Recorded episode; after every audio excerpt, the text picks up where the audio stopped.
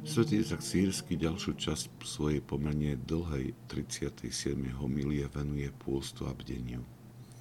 Začína slovami. Človek, ktorý miluje neprestajnú spoločnosť postenia po celý život, je priateľom čistoty.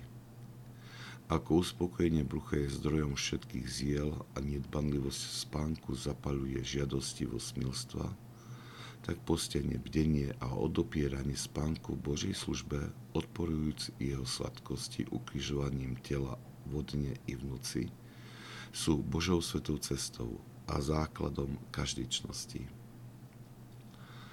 Tieto slova svätého Izaka Sierského, ako aj slova ostatných svetýlcov nás vedú k určitému prekvapujúcemu poznaniu.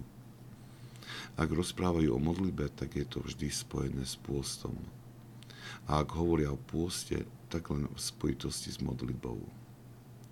Ich učenie vytvára tak predstavu, že pôst a modliba sú tak veľmi prepojené asketické disciplíny, že o nich nemožno hovoriť osobitne. Táto predstava je správna.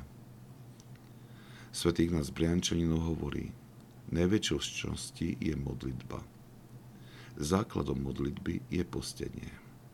Pyšný človeče, tak vysoko o sebe zmýšľaš a pritom si v neustálej a úplnej závislosti na svojom žalúdku. Zákon postenia, ktorý je vonkajší zákon pre tvoj žalúdok, je vo svojej podstate zákonom pre tvoju myseľ.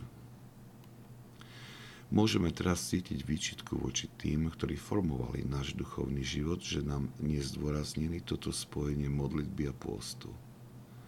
To by sme ale boli nespravodliví, pretože nám mohli odovzdať iba to, čo sa my vlastnili.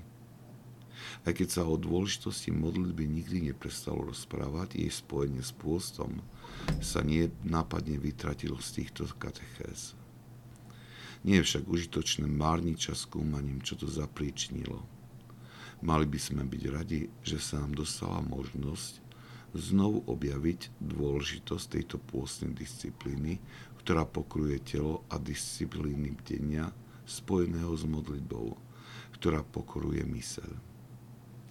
Pokúsme sa zaviesť do svojho života pôst a bdenie, pretože sú, ako hovorí svätý Izak Sírsky, Božou svetou cestou a základom každej čnosti.